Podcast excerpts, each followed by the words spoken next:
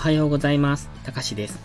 今朝も寝起きのポジティブ発言、笑顔で歯磨き、やっていきましょう。今日は目の前にあるものに一生懸命になろうというお話です。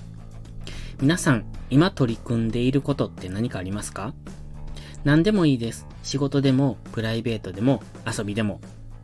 それは、なんとなくやっていませんか？大人になるほど一生懸命することって減ってきますよね。だからこそ、今、一生懸命取り組むことが大切だと思います。私の一生懸命はいくつかあります。今はまだ何の成果も出ていないので発表するにはお恥ずかしすぎますが、1年後とか、成果が出たらまたここでご報告するかもしれません。一生懸命とは、がむしゃらに他を犠牲にしてでもやることですよね。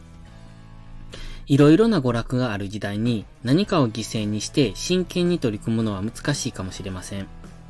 でも何か一つでいいんです。ハマるものを見つけてみましょう。ちなみに私は過去一度も何かにハマったことはありません。だからそういう人をいつも羨ましく見てきました。私ってどこかで冷めているんでしょうね。でも、ハマらなくても一生懸命することはできます。必ず成功するんだ。自分の理想的な人生を送るんだ。と心に決めると少しずつ一生懸命の方向性が明確になってくると思います。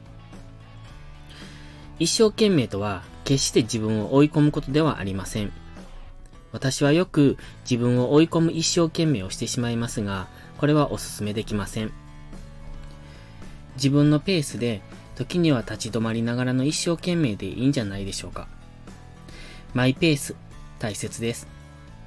ほら、少し気持ちに余裕が出てきましたよね。